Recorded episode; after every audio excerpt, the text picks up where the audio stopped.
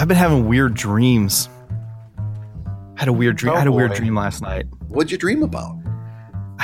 I'm a dog guy, and not because I dislike cats, but because I don't understand them. Yeah. I can't, I can grok a dog. I get it. I grew up with dogs. I kind of understand how they function. Grokking dogs. Yeah, you're not supposed to do that. I mean, I guess it depends on the state, but I would advise against it. I think Oregon is a non-grokking state if you look it up. Yeah. In this dream, I found a kitten, like a beat up kitten, and I'm not going to leave it. I'm not heartless, so I take it, and it's gross, and I get it cleaned up, and get it to the vet, and it won't leave me alone. It's like it has to go everywhere with me, in my pocket of my coat or in whatever. It's always on me. And now I'm the kitten guy. That's cool for now. Whatever. I guess I'm doing this now. Well, and it was like, at first it was like, this fills me with love and joy. And then I found another kitten. Oh no. And I'm like, oh man, this kitten's pretty beat up too. Well, I can't just leave it. I better get it checked out. So I did. And I had two kittens. And then I found another kitten. And by the end of this dream, I was a cat guy. And I was like, I don't want these cats. I can't get rid of them. I can't let these cats be hurt or injured. I can't throw them out in the street. Right. But I don't want all these cats. Fuck these cats. Fuck cats. It's a terrible dream. Should I be the jerk that's like, all right, well, let's examine this. The cat represents responsibility. Oh, I mean, clearly the cats are my responsibilities, of which I have too many, and they all are dependent on me. I mean, obviously. I'm a cat. I'm one of those cats. I feel very guilty. It is without doubt that I am one of those cats. Well, I mean, meow meow meow meow meow meow meow meow meow meow meow. I could decide to get rid of the cats. I could take the cats to the. Meow, meow, meow, meow, meow, meow.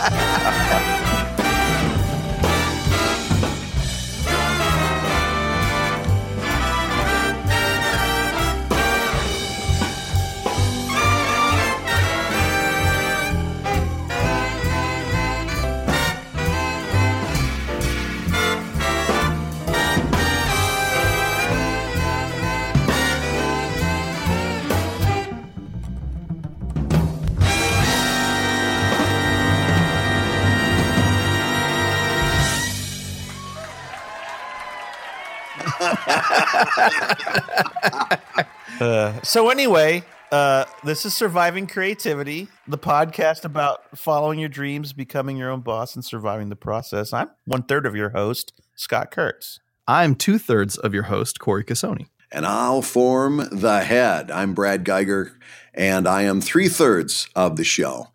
Hey, please go to iTunes, give us a 5-star review. Surviving Creativity is made possible by listener support at patreon.com/surviving creativity. Are we doing the end at the beginning? That's the smoothest we've ever done it. Corey, don't fuck it up.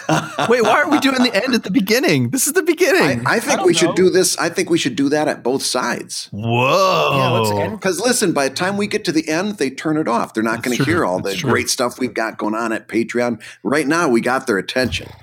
Once that jazz starts. Hell yes. Well, this is that. Technically, this is after. Oh, you mean the jazz at the end? Well, I mean, if they want to know about the Patreon stuff, then if they become a patron of any level, they'll get access to the outtakes and the bonus episodes and all the jazz, frankly. Yeah. I should post the jazz. I should post the whole track. Yeah, you should. I think it's very good. I got my grandmother gave me a birthday gift. She wasn't even aware she gave me. What's really? That? My grandmother. So as of this recording, I'm stuck in Dallas, looking after my ailing father, who has suffered now his third stroke. two in a row, and is just basically kind of like his attitude is like, "Fuck you, 2018, come at me, bro." Yeah. But my grandmother is. Everyone's worried about me. I'm not the one that had the stroke, but everyone's like, oh my God, you've been away from home for 2 months. You haven't seen your wife. What about your business? Are you eating? That's the thing. Like, despite all evidence to the contrary, everyone's worried I'm eating. It's like my whole life has led to this moment. I can now use these reserves. I'm fine. But my grandmother, every time I see her, which is often, she's slipping me cash because I shouldn't have to cook. I should make it easy on myself. And so, because the food here is terrible and eating out every day would be gross because everything here is fried, yeah. I've just been saving it until I had enough to buy that camera I wanted for everybody. So thanks, Oma, for the camera you didn't know you got me. So, Brad. Yes. How you been? No.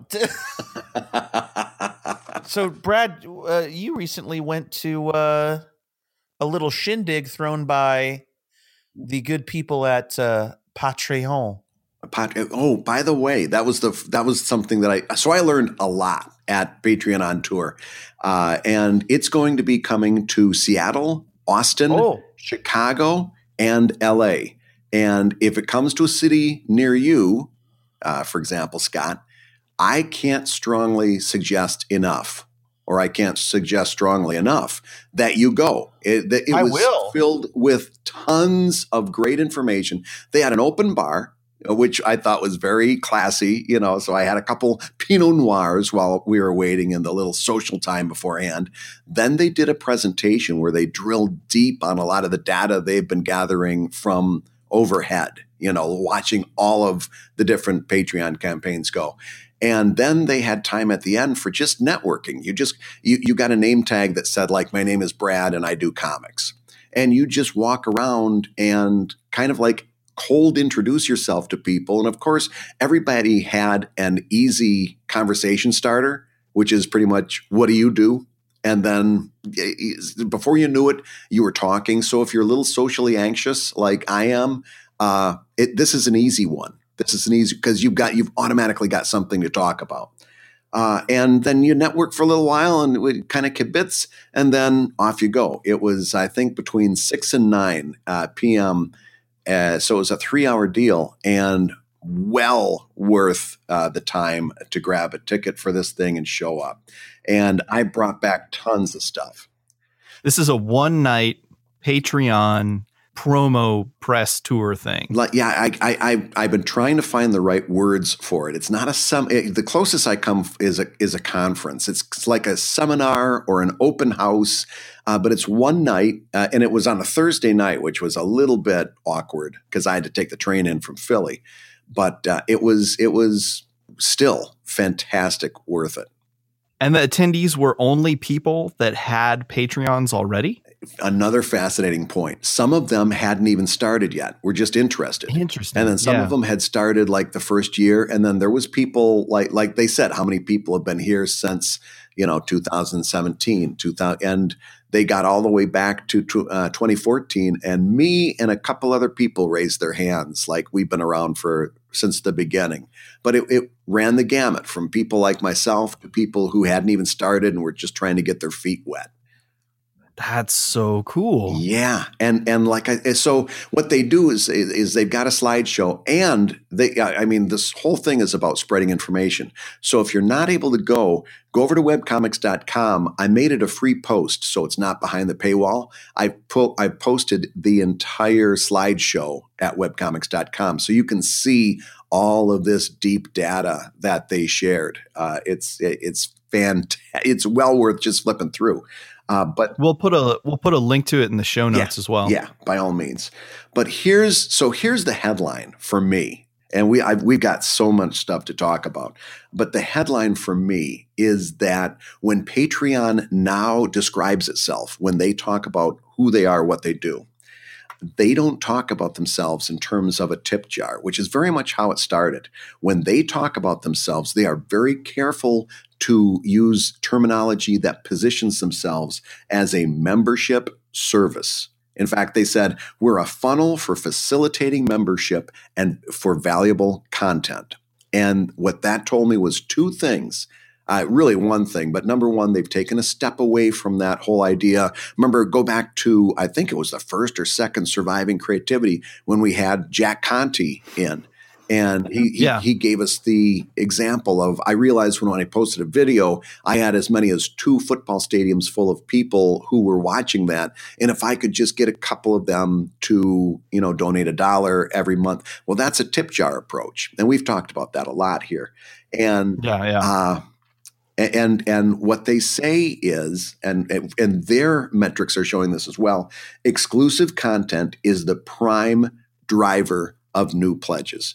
So they don't even talk about this whole tip jar thing. They define themselves as a membership service. And that's going to be crucial to understand, because that's also, and I'm going to have a couple of examples of this, that's also going to tell you where they're headed in the future.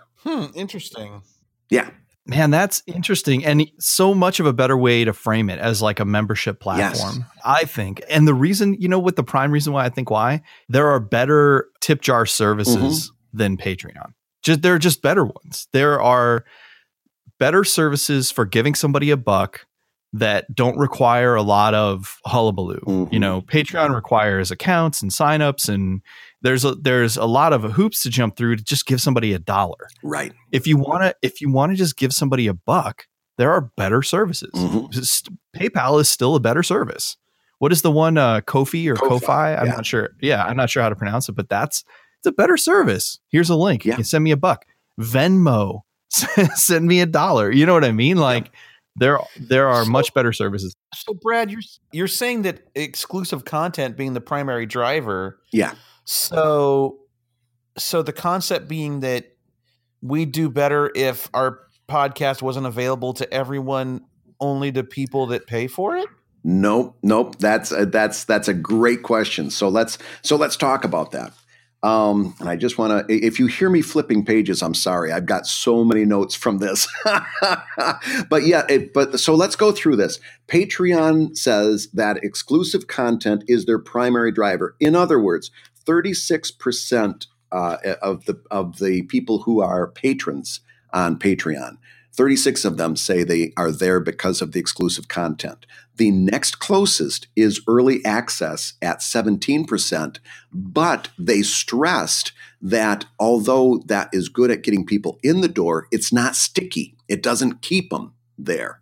Right. Okay. Right. So, and then after that is physical rewards, which surprises the hell out of me at 13.4%. We've talked about physical. Surprised you? You thought it'd be higher or lower? I think it would be much lower because you give all your money back on shipping. Yeah. And I've always advised against it. Scott, you said, would we do better if we were making Surviving Creativity exclusive? And the answer is no. In fact, that's the next thing that they said. Patreon is a membership service. It's not a vehicle for audience engagement. Instead, you bring your engaged audience to Patreon. Okay. So what they're saying is that the things they see work is something like you do a podcast on that's freely available, and then you do a side show or a secondary deal, and that's an exclusive. Or very similar to what I'm doing. You do a public web comic, and then you do a side comic that's an exclusive. And that's what they're seeing, is that finding that balance, that one thing that you do that generates the big get everybody in the tent, and then that other thing that you pitch to them now that you got them in the tent. Okay. That doesn't surprise me at all. That I feel like we knew that before their data showed it. Well, yes and no. I mean, a lot of this stuff we kind of it's like, for example, exclusive content. We've been banging the drum on that for a long time, but. Some of this stuff, you'd be surprised how often it comes up. In fact, I field this question on places like webcomics.com an awful lot. How do we balance an exclusive Patreon with a free webcomic? How do we do that exclusive thing? How do we engage an audience? These questions come up all the time. And so I think this is part of what, if I'm seeing that at my level, they've got to be seeing it at a huge level. And these are the things that clearly they're trying to address, gaps in people's knowledge. I mean, we're all in agreement that exclusive content brings in new users. Like we've always found that to be obvious just from our own experience. And now we have confirmation based on their numbers is what you're saying. Based on their data. So this gets even more interesting. And I'm saving some blockbuster stuff in a little bit. Oh, by the way, subscribe to the Patreon blog. I don't get anything for saying that, but a lot of this stuff they've discussed in great detail over there. And this is one of them. They said they saw a lot of benefit from mixing short and long form incentives. Now, I've always advised people against long form incentives. And that's where you say, if you're a Patreon patron for 3 months, you get XYZ, or be my patron. And at the end of the year, you get XYZ.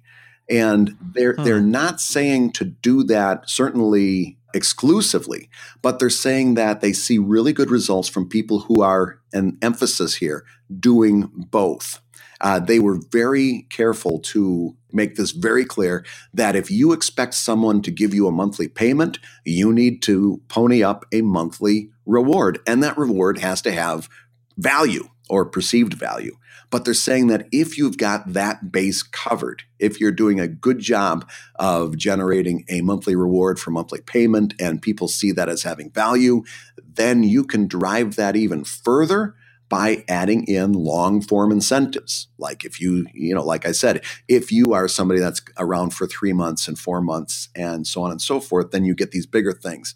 Now, the problem that for those of us who are doing Patreon for a while, the problem with this is, because I actually do this, I've got a couple reward tiers where basically the reward pays out every second pledge or every third pledge. And I literally, if I knew spreadsheets better, I'd probably track it on a spreadsheet. I literally have a Photoshop file that I call up and, through a system of like highlighter swoops and symbols to myself, keep track of at the end of every month where I am with each. And it's not great. A Photoshop file? I'll take the names off of it sometime and show you. But yeah, it's the only way I could figure out to do it. Well, why not a spreadsheet? Geiger. I don't know how to do spreadsheets. You don't have to know how to do spreadsheets. You don't have. Oh God. But listen, I don't have to because we're. That's okay. I have my business planning in Microsoft Paint.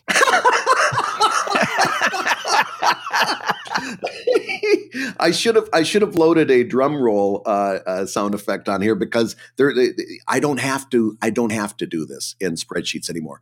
They are going to roll out a baked-in way of handling people who have pledges that pay out every second, third, fourth pledge. They're going to build that in. That's awesome. Yes, it is. And so you're not going to have to do this. And it'll basically either fire off the reward or fire off a message to you that this person gets XYZ reward. That's coming up. And that's another thing that you're going to want to bookmark and go back to. Patreon.com/apps. So they've really opened up the apps. And the big one we've all known about and talked about, the WordPress API, the plugin that makes Patreon work on your WordPress site. That was a huge one. And that's something I've got great hopes for. And I'm currently trying to implement it myself. Right now, they say they've got 20 platform integrations with 30 on the way by the end of the year. And the most important one of this is merchandising. Tell us more. You can they hinted towards it. I don't want to hold them to this, but here's what they said. You can offer exclusive merchandise, discount codes, and benefit fulfillment. Now, does this mean when they say benefit fulfillment, I immediately got excited because does this mean that I can ship them a box of Evil Ink books, for example, and then they will ship to the patron in question the book when it's time for them to get a book. Will they aggregate that? And so if I'm a Patreon supporter of 3 artists and I got 3 books from 3 different people coming to me, will they aggregate that and save money on shipping by shipping? I don't know any of what that means. All I know is I get very excited when I hear that Patreon wants to get involved with benefit fulfillment. Yeah, that could solve a lot of problems for a lot of people. Right. And I want to stress this. They never said the word shipping. Yeah. Okay. No, they're going to put them in a bad way here. Saying that they at all never costs. Said the word shipping. They said benefit fulfillment, and that can mean a wide range of things. But the fact that they're talking about, merchandise, it sounds like they're walking towards this at least. Well, I mean, if their whole thing is setting up these APIs with different companies, which they are, and there's a lot. By the way, like go to that patreon.com/apps, not just the WordPress plugin, but they've got stuff for Google Sheets, MailChimp, Discord and Discourse. Yes. They've got some that they built themselves. Why would they want to get into fulfillment if only 13% of people want physical rewards? Because 36% say it's exclusive content. And if you can make a physical reward exclusive content easily, it's a hole in one. True. I think also it could be something that could bring more people into Patreon. There are people that want to do a physical thing. Now, it could be that they themselves aren't looking into doing fulfillment. It could be that they're looking to partner with someone who's already doing fulfillment. Right. Yeah. And setting up an API that is just going to send the information over.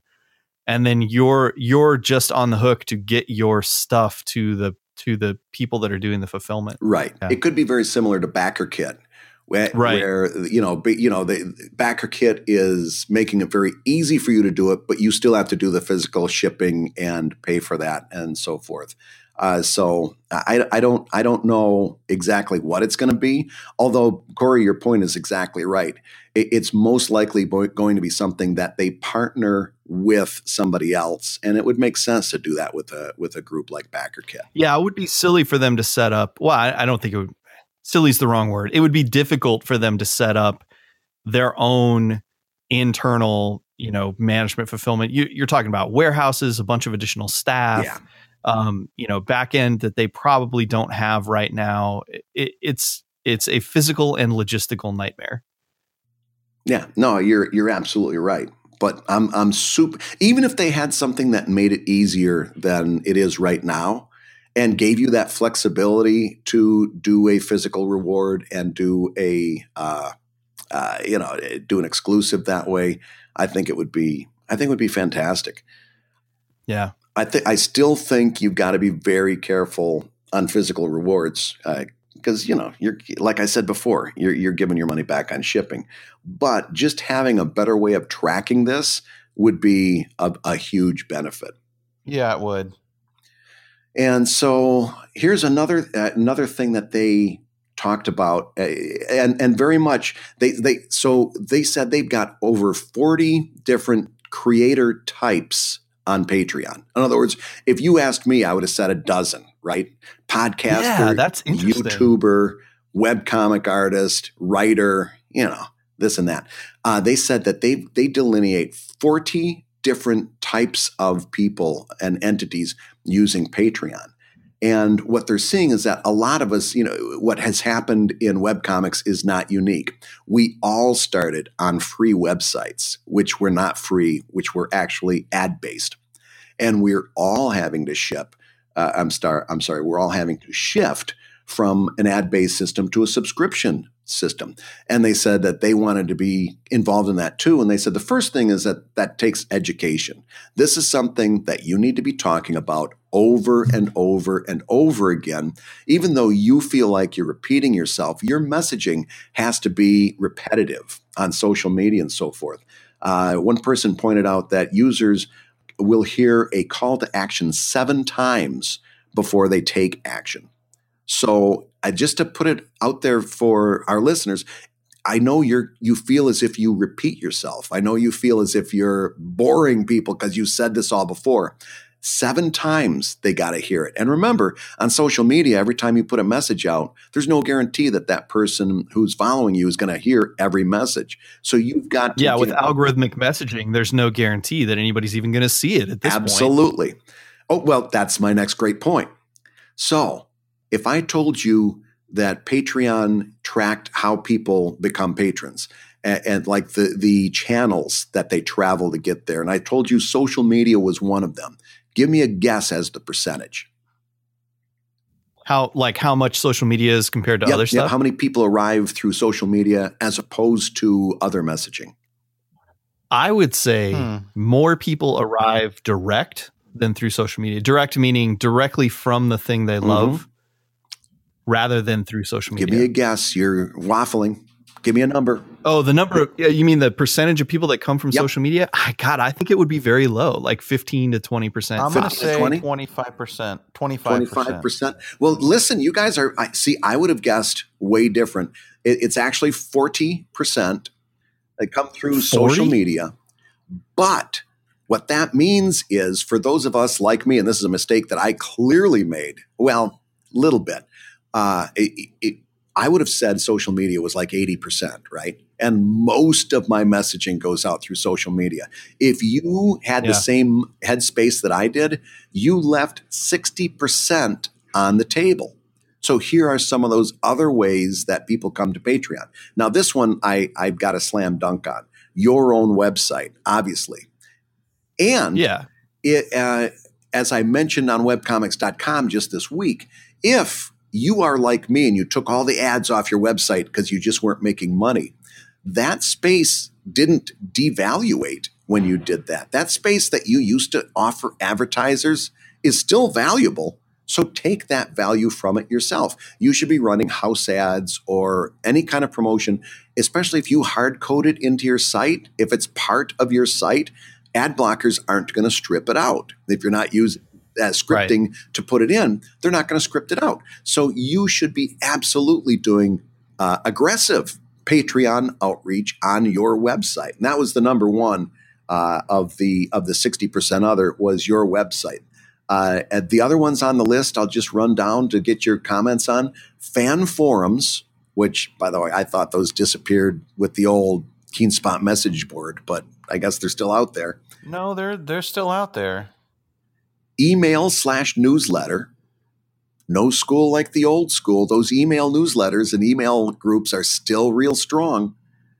Events, cons, and shows, paid advertising, collaborations, and I don't know who this is coming from, phone calls. Oh, stop. Phone calls?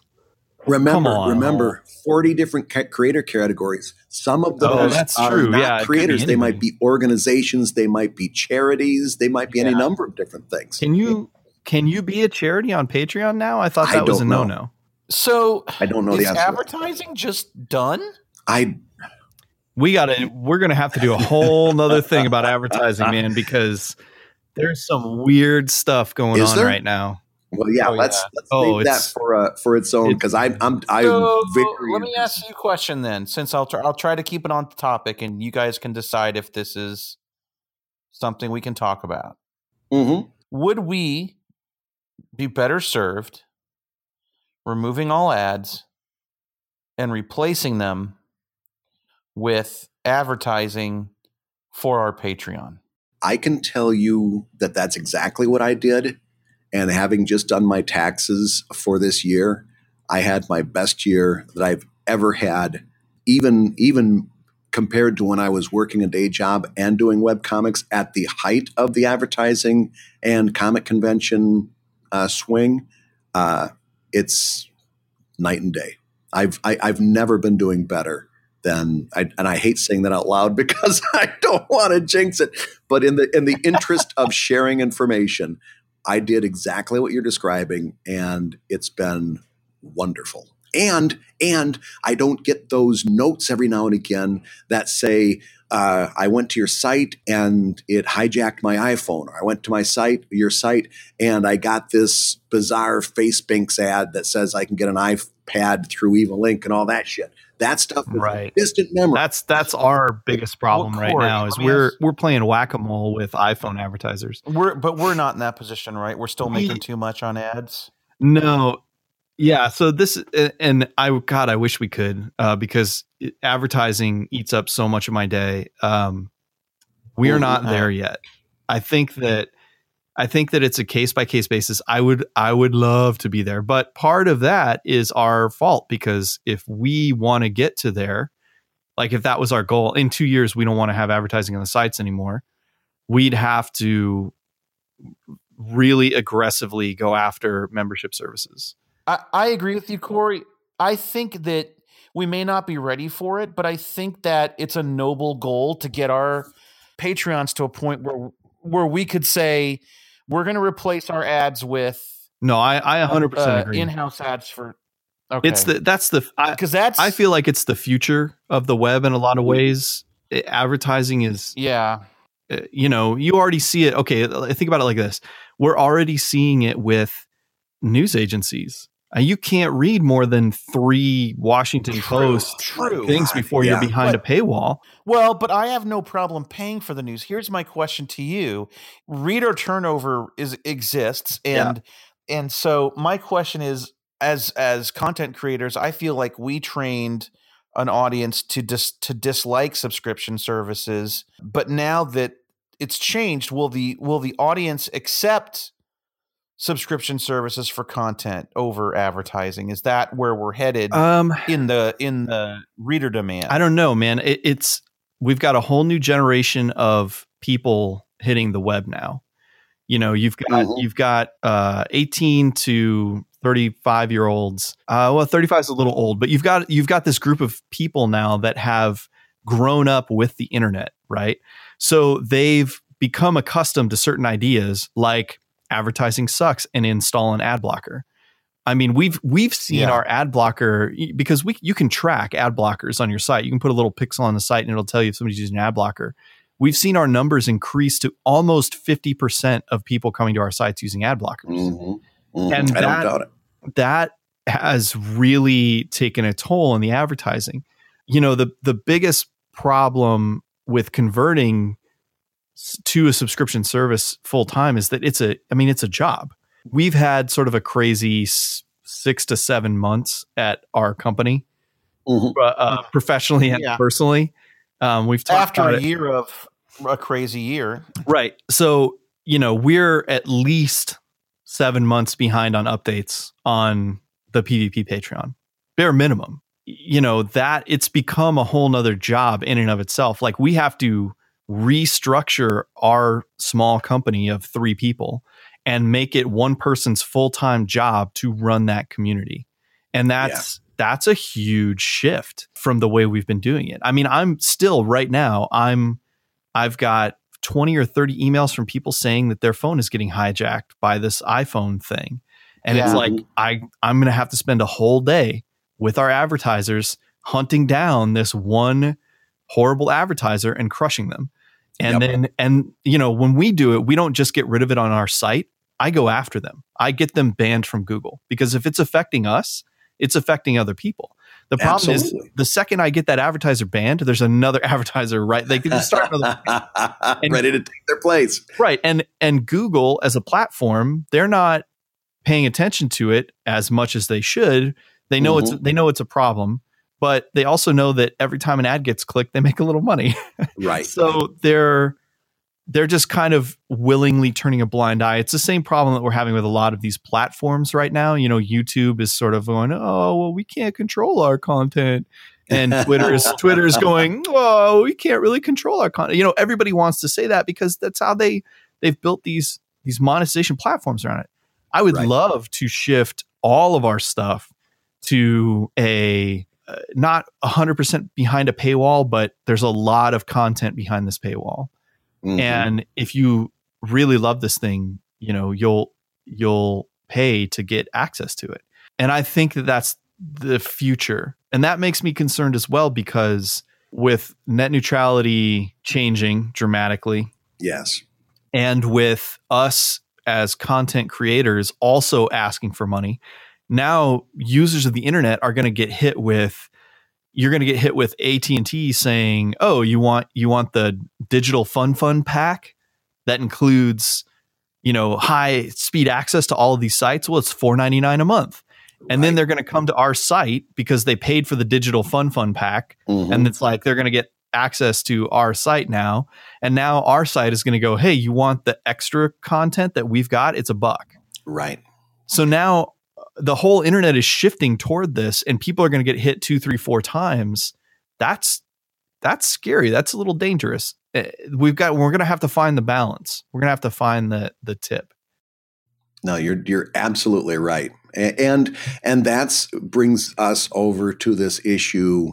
And I was going to mention this earlier when we were talking about the difference between a tip jar and exclusive content. What does moving towards subscriptions and away from tip jar also mean? It means that in many cases, you're walking away from those $1 and $2 patrons that were the source of all the angst last December when Patreon announced its server fee situation that caused such an uproar. And that's where I've got a little bit of gossip to share with you guys. So we're at Patreon on tour in New York, and it's a love-in. It's a love-in, except for the 1 or 2 people who asked a question and pronounced a Patreon that kind of got a couple of askance views from people like myself. It was pretty much a lot of love in the room. And we're almost through the whole thing, and one woman in the back brings up the topic of the service fees from December, and she's instantly very aggressive. She's very pointed. She feels strongly about this. Clearly, she opened with how horrible the rollout was, and then added that she felt her podcast led the charge against this situation. And then she did that thing where you pause for an applause break. No. And it didn't happen. What? Back up. So she said that she was one of the people that was leading the charge against Patreon's service fees. And where she thought a big applause was going to happen, it didn't. Nobody. So she kind of pressed on. She might have gotten a couple errant claps here, but it wasn't an applause break. And then maybe some of the other creators just thought, leave well enough alone. She goes on, and she's really, you promised us that we'd hear more about this. It's been 3 months. Where are we headed? So there's a young guy standing up front there, right? In his 20s or something, and he's representing Patreon. And so, of course, he opens with exactly the sentence that you expect him to open with. And that is, "We realized that when we made this announcement, we handled it very poorly." He gets that far and she interrupts him. No. Wasn't only the rollout. The rollout was bad and the service fee is bad. They're all bad. And if you don't fix it, I don't want to be part of Patreon anymore. Now, not only does she not get an applause break, but now there's people turning around because she's in the very back of the room. There's people turning around telling her to shut up and sit down. In other words, not only it and I don't want to, I'm trying to do this as fairly as I can, because I got feelings about this, but it might have been like, "Hey, we're here to talk about data. Let's not get off track." It might have been people who did the math, like we talked about in an earlier Surviving Creativity, and realized that they might be doing a little bit better off under the new service fee situation.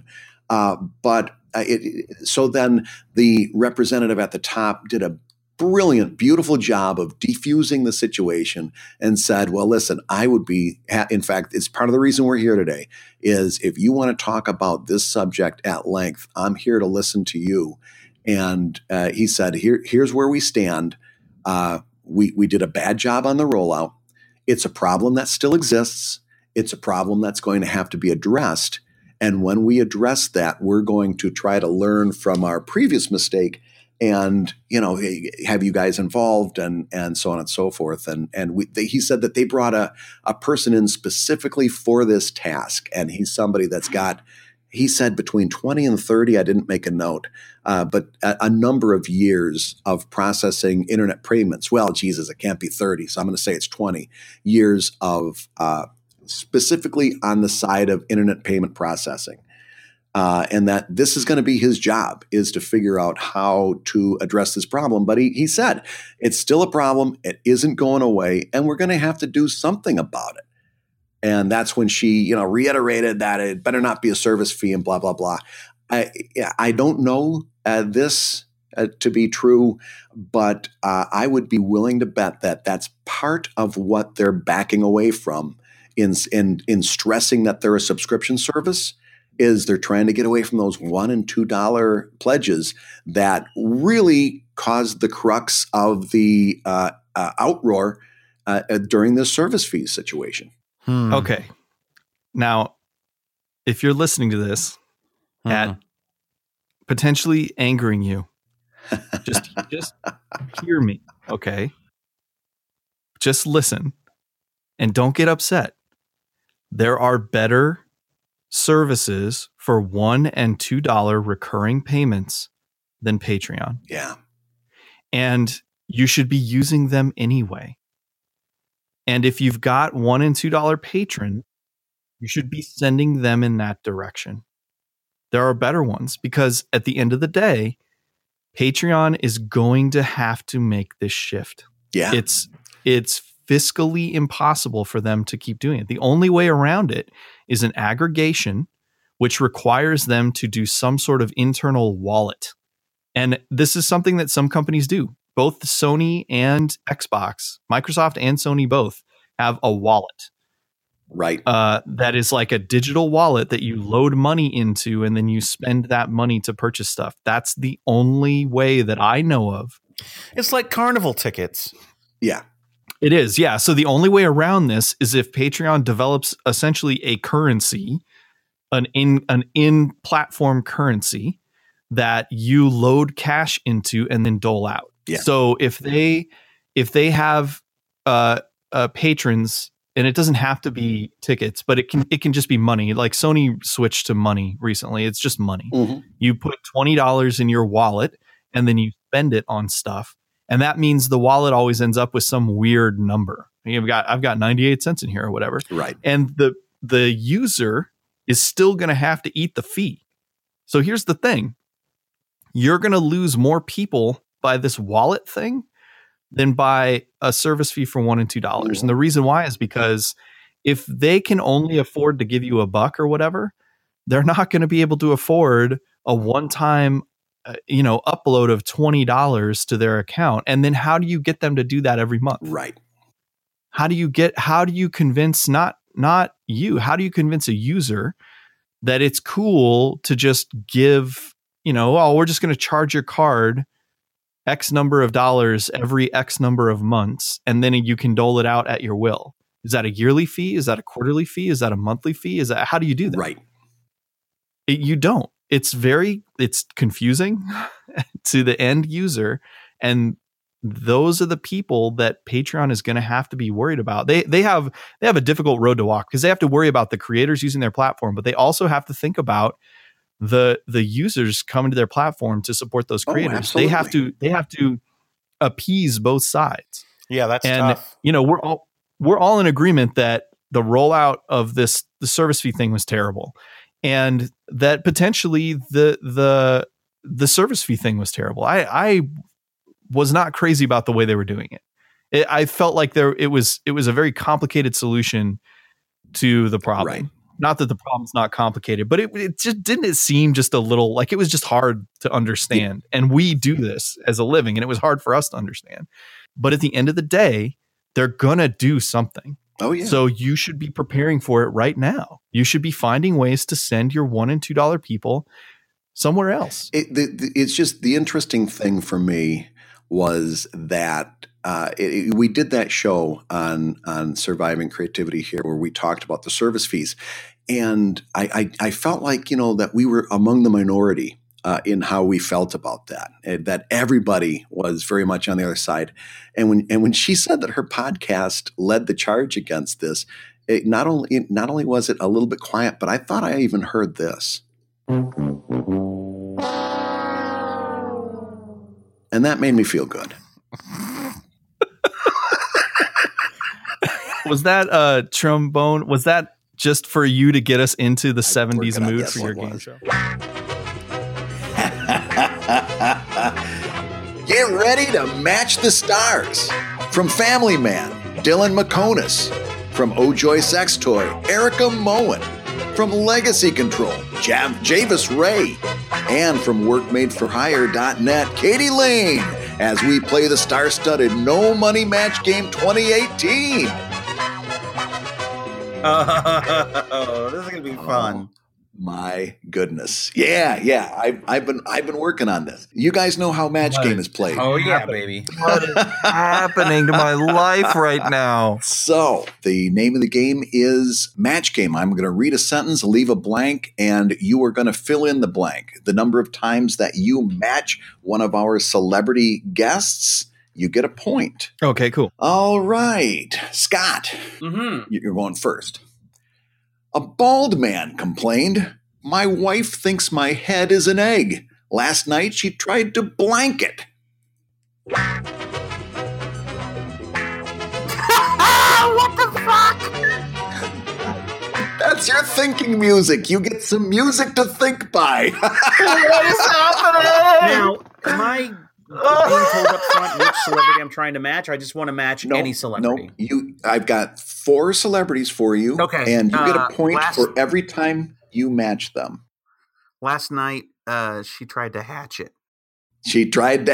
it. I think that's a good one.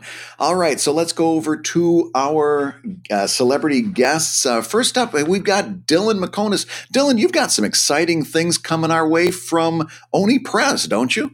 That is correct, Bradley. Thank you so much for mentioning it. Coming this July from Oni Press, my new 10-issue series, The Long Con, is about what happens when the apocalypse strikes during a Comic-Con and everybody is trapped inside for years on end.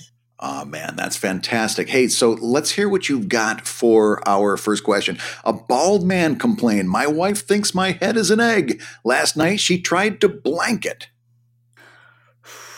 Soft boil it in a bowl of ramen bone broth. What the shit, Dylan? So I'm afraid not a match. We go over to Erica Moen. Erica, what did you get for that one? Oh, God. Crack it. A crack, hatch, you know what? Bing, bing. I'm going to give that a match. Crack and hatch are pretty much the same. Oh.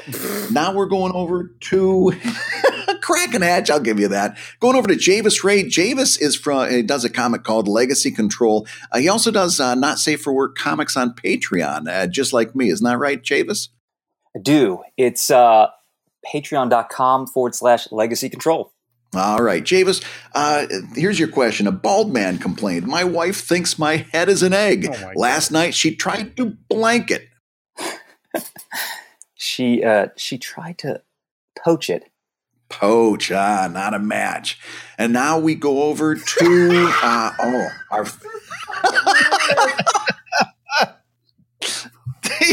Okay.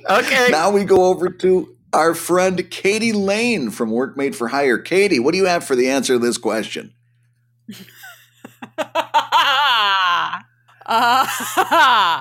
Last night, she tried to scramble it. Scramble. Oh, I'm afraid not a match for you. So, Scott, you've got 1 point. Okay. Now, come on. You got to admit, is this not cool or what? I'm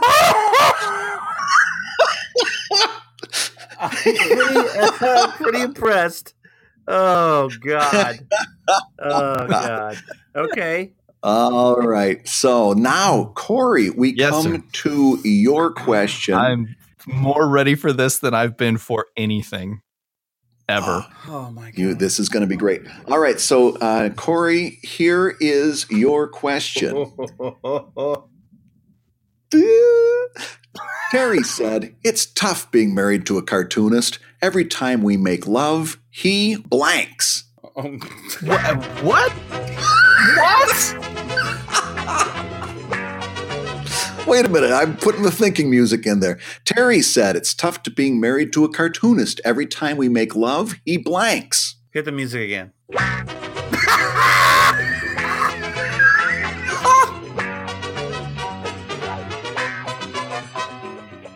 All right, Corey, your time's up. We need your answer. He captions the he captions the scene. He captions it. All right, very good. Dylan, we need your answer here. Question number 8. Terry says it's tough being married to a cartoonist. What happens every time they make love? Oh, I've got one for this. He wants to try a different layout. A different layout. That's a good answer. That's a great answer. All right. And next we're going over to Erica. Erica, when's the next Oh Joy Sex Toy book coming out? Well, actually, we're getting ready to do our next Kickstarter, which will be in April. So, yeah. And this time we're switching things up. And I don't know if I'm allowed to announce what it is yet, but we're doing something a bit different book-wise. You're going to like it. All right. Well, tell us what your answer is to Terry says it's tough being married to a cartoonist. Cries. Wow. And that's dark. To Javis Ray. Javis, what'd you have for that one? Draws bigger boobs on me. And Katie. We know Katie from workmadeforhire.net. That's true. Your favorite internet attorney for all things fun and comic-y. All right, Katie. Terry said it's tough being married to a cartoonist. Every time we make love, he... critiques it. Okay, well, Corey, it looks like you got no winnings on that one. Scott, you win 1-0. That means you win the match game. You get to decide how Corey does the closing credits. Sorry. I was just so in shock. What is happening to our show? Creepy. Thank you for that walk down the webcomics halls of presidents with the animatronic. Just, the way you were talking to those recordings is what got me.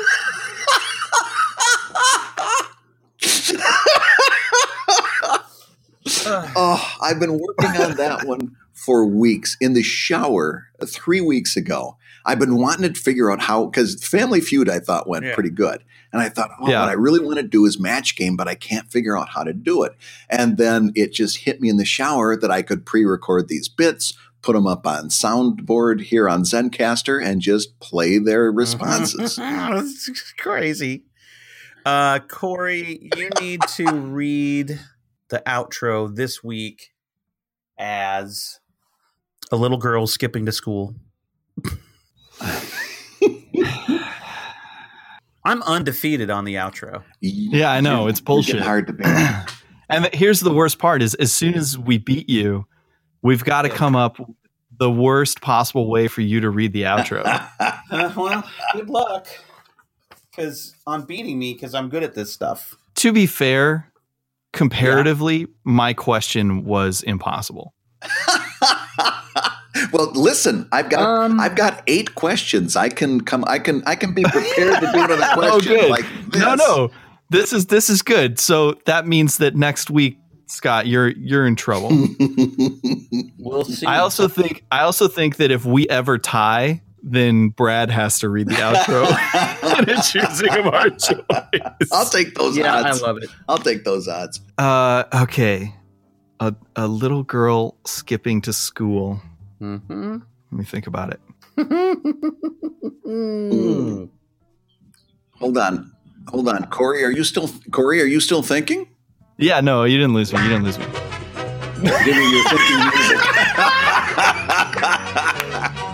It doesn't help. That doesn't help.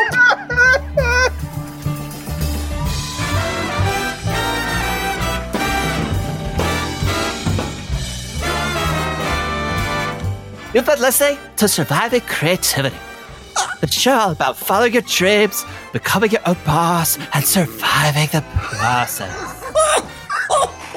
Your co-hosts are Scott Kurtz from the PvP and the Table Titans, and Corey Custodi, business manager of Toon Hat Studios.